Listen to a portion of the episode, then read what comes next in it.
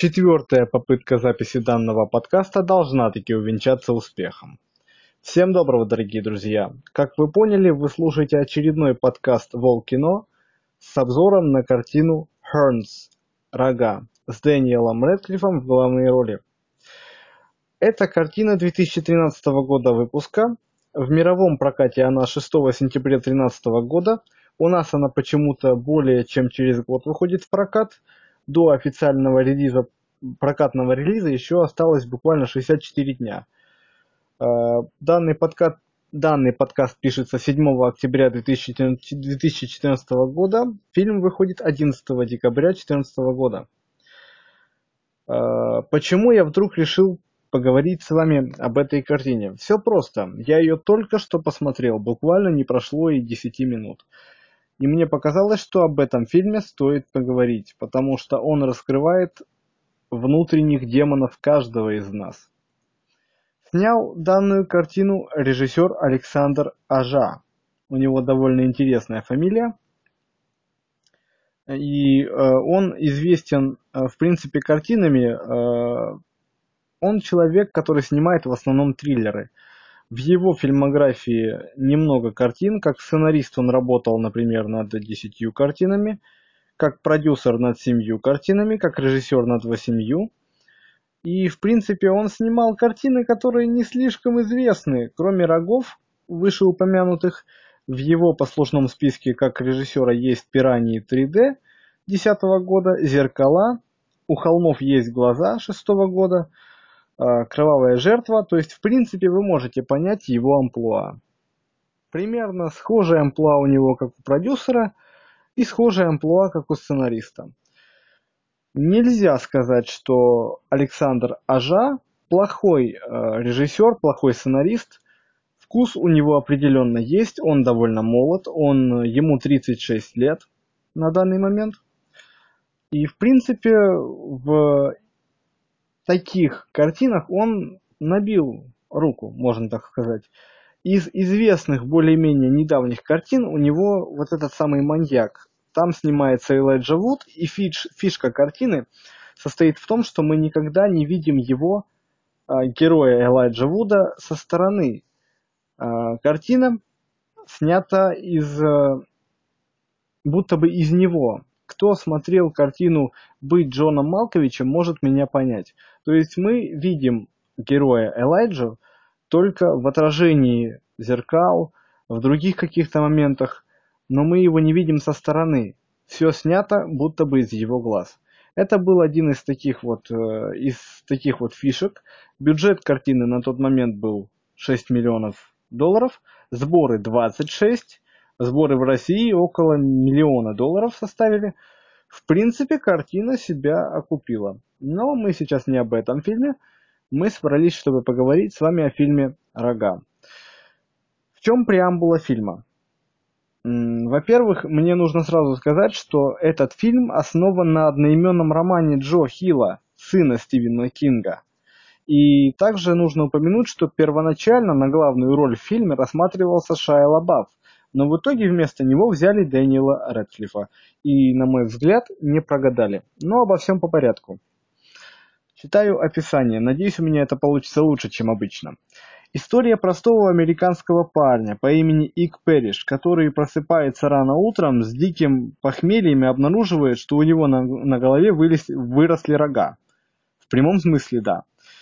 Вместе с рогами у героя появляется одно очень дьявольское качество. В присутствии Перриша люди начинают говорить то, что думают на самом деле. Все грязные секреты открываются на поверхность. Выходят. Теперь Ик может узнать, кто на самом деле убил его девушку, поскольку в этом преступлении обвиняют его самого, хоть и бездоказательно. Действительно, это описание довольно точно дает общую, э, общую идею, описывает фильма – чем суть? Ик – обычный парень американский, в, живущий в небольшом городе, городке в Сиэтле. А, и он очень любит свою девушку. Роль девушки сыграла Джуна Темпл. Актриса тоже довольно приятная. А, они любят друг друга с самого детства. Преамбула состоит еще в том, что впервые главный герой и главная героиня встретились в церкви, а главная героиня своим крестиком подавала ему знаки азбукой Морзе. С того момента у них постепенно все закручивается, и получается так, что они встречаются с самого детства. К моменту, проис... Э, к моменту событий, происходящих в картине, уже проходит довольно много времени. Э, каждому из них, я думаю, лет уже по 20 с лишним. И Ик, главный герой, собирается сделать предложение своей девушке.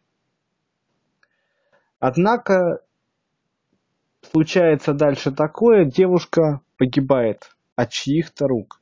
И даже он не может сказать, от его ли рук умерла девушка, потому что все вокруг считают, что именно он виноват в смерти этой девушки. Именно он и никто иной. Все настолько в этом убеждены, что даже он начинает в этом сомневаться, что не он убил девушку. Мало ли, вдруг, просто напился и забыл, а на самом деле убил.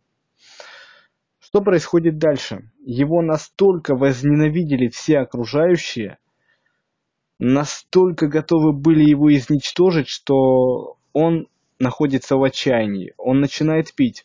Он девушку любил настолько безумно, что просто не находит себе места, не знает, как ему жить дальше, и от этого начинает спиваться. В один из моментов его отец, отец девушки, э, отца девушки играл тоже довольно знаменитый, ну, как бы показательный такой актер. Я его лично знаю по роли одного из помощников э, в фильме, помощников главного злодея Эда Харриса в фильме «Скала». Однако он снимался также в э, картине «Восьмая миля». Э, простите, «Зеленая миля». У меня все вот в, в, в два фильма один сходится. Это Дэвид Морс. Он играет отца этой девушки и он произносит ночью в лесу, там, где находят девушку, можно сказать, на месте смерти девушки, речь, из которой следует, что он готов убить главного героя, убить парня своей девушки за то, что тот убил ее. Однако Ик находится рядом. То ли на дереве он там, там сидел, то ли что. Он находится рядом и все это слышит он выпивший, у него нет другого варианта, он просто он не знает, как ему жить дальше.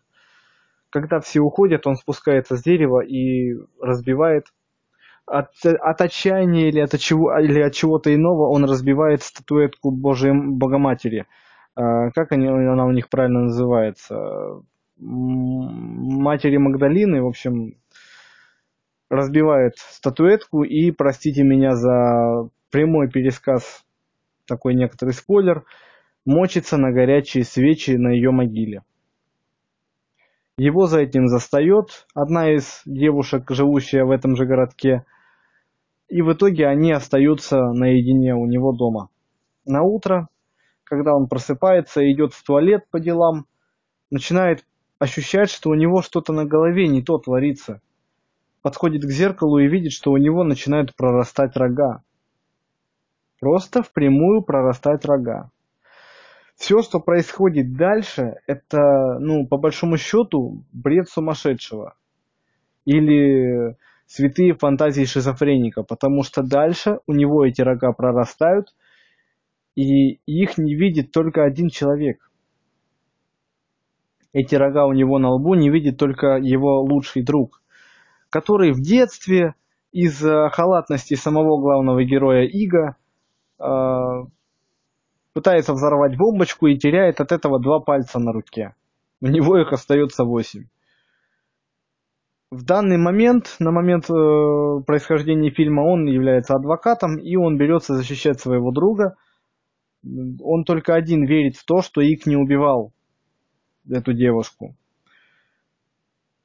Постепенно, когда главный герой приходит в больницу для того, чтобы понять, как избавиться от этих рогов, он действительно начинает понимать, что ну, все те, кто, кто с ним общается, он, они начинают ему говорить все самые грязные свои фантазии, которые скрывают. Все, что они думают о нем, не о нем.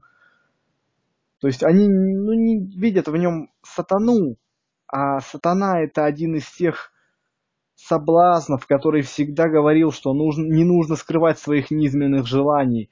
Это часть нас, и мы не можем от них, избеж... от них сбежать.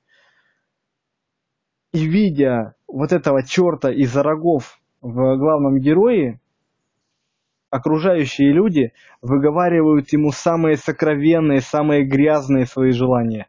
Этот парень не готов бы от них избавиться, да не получается.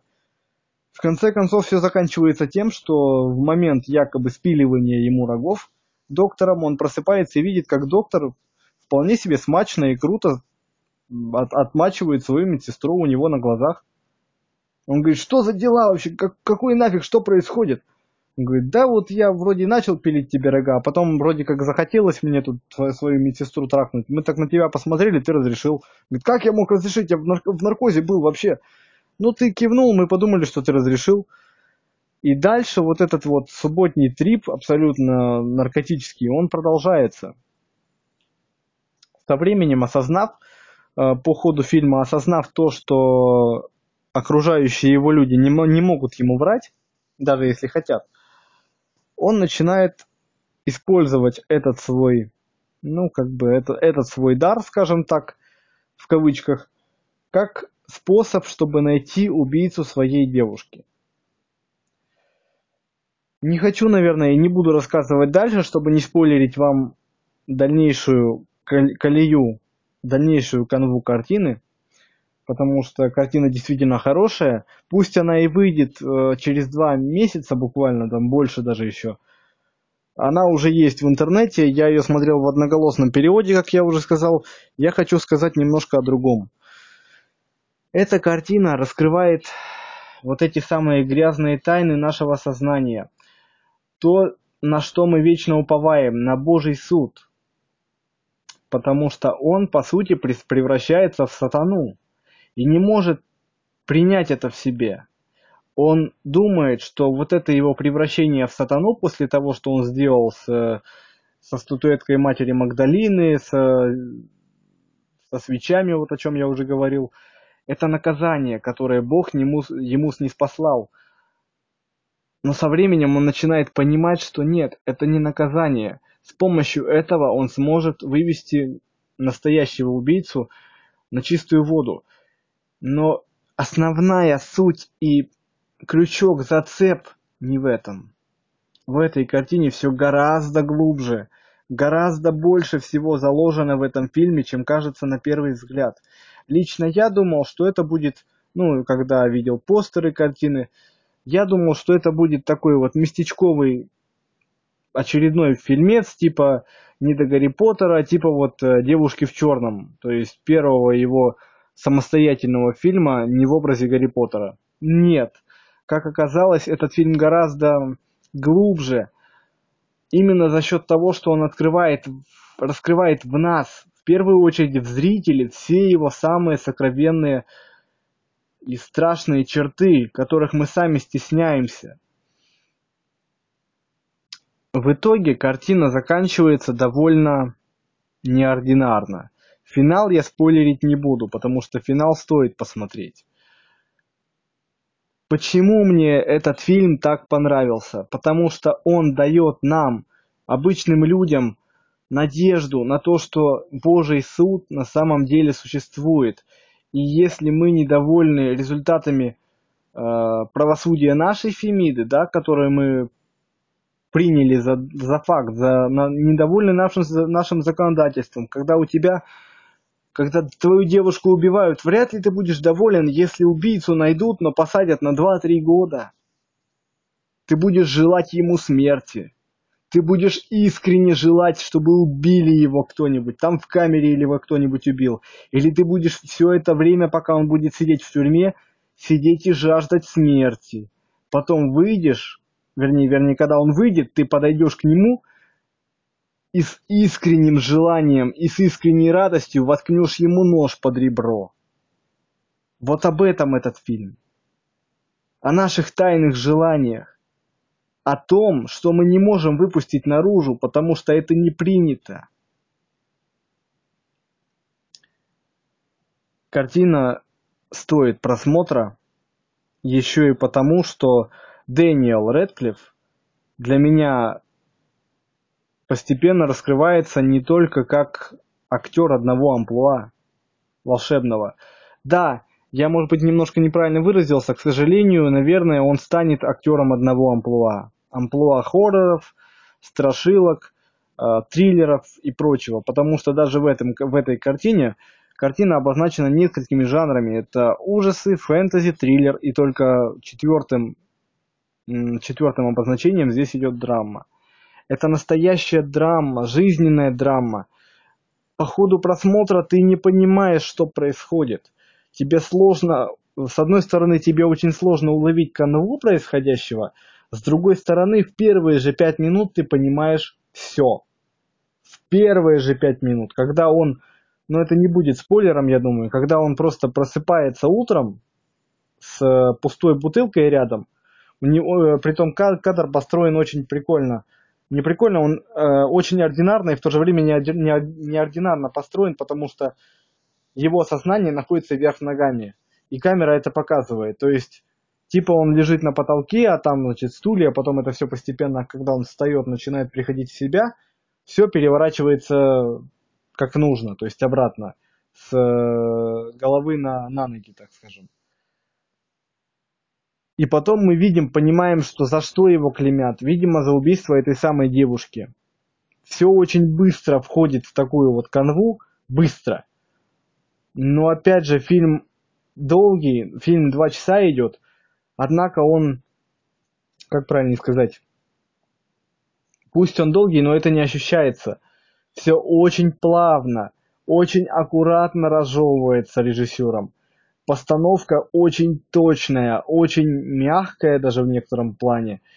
Есть отсылочки, есть некоторые отсылки к другим картинам. Я, например, увидел там даже Ворона – Э, один из моих любимых фильмов, это вот тот самый фильм с, э, эм, с Брэндоном Ли. Мне понравился этот фильм тем, что он раскрывает наших внутренних демонов, которые в нас самих гуляют, вот в нас. Хочу отметить, что я выпущу, я, наверное, не буду выпускать обзора по этой картине, потому что это один из тех фильмов, о которых просто так вот сухо сложно говорить сухо, э, какими-то формули формулировками. Плюс выпускать, если его и буду, то действительно к выходу фильма на наши экраны. Могу сейчас выпустить, но смысла в этом не вижу. Об этом фильме надо рассуждать. И, в принципе, его можно посмотреть не один раз. Это фильм из, из того рода, который можно посмотреть не раз. Вообще, я заметил, что Редклифф снимается преимущественно в картинах, которые можно посмотреть не однодневках, картинах не однодневках. Потому что картина, которую я посмотрел не так давно, буквально пару дней назад, «Дружба и никакого секса» с тем же Редклиффом, вышедшая вот на этой неделе, она тоже стоит просмотра э, 2-3 раза точно. Обзор на нее будет. Здесь я ее обсуждать не хочу, потому что в обзоре как раз довольно точно я все описал, лаконично, чтобы было интересно зрителю. А с, этим, с этой картиной, с рогами, э, все сложнее. Может быть, именно поэтому я решил записать все подкастом. Может быть, поэтому. Не знаю точно. Э, я бы дал этой картине баллов 8 за внутренние мысли. Хочется отметить актерскую игру как Джуна Темпл, главной героини девушки, так и Дэна. Потому что Дэн не играет Гарри Поттера. Это не видно. Он играет вот этого мечущегося парня, который готов убить любого, если он узнает, что именно он убил его девушку. Это приятно. На него приятно посмотреть.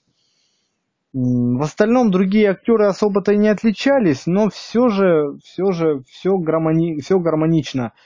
И операторская работа тоже довольно приятная. Приятная тем, что холодные тона, холодные жесткие тона смешаны с довольно теплыми, махровыми и сладкими. А, можно еще отметить, может быть, чуть-чуть из минусов, если это можно считать за минус, Компьютерная графика в картине не слишком хорошая, это факт, да. Довольно топорно все сделано, но я, я сейчас не вижу просто, сколько, стоил, сколько стоила сама картина, поэтому не могу отвечать примерно, сколько денег ушло чисто на графику. Графика, конечно, в фильме слабая, но в целом и общем это не особо цепляет сознание. Это я уже, как кинообзорщик, скорее вот привык цепляться к, так, к таким моментам. Обычный зритель это схавает и будет вполне доволен. Но хочу отметить, это не кино для вот такого вот похавал, это не блокбастер, это кино на подумать. Притом думать ты, ты будешь не в кинотеатре даже, а думать ты будешь придя домой. И это хорошо. Это действительно хорошо. Если есть возможность, посмотрите фильм «Рога» Хернс. Потому что не думаю, что вы сильно об этом пожалеете. Ну а на сегодня все. С вами был Роман Волкодлак. И помните, смотреть этот фильм или нет, всегда решать только вам. Удачи!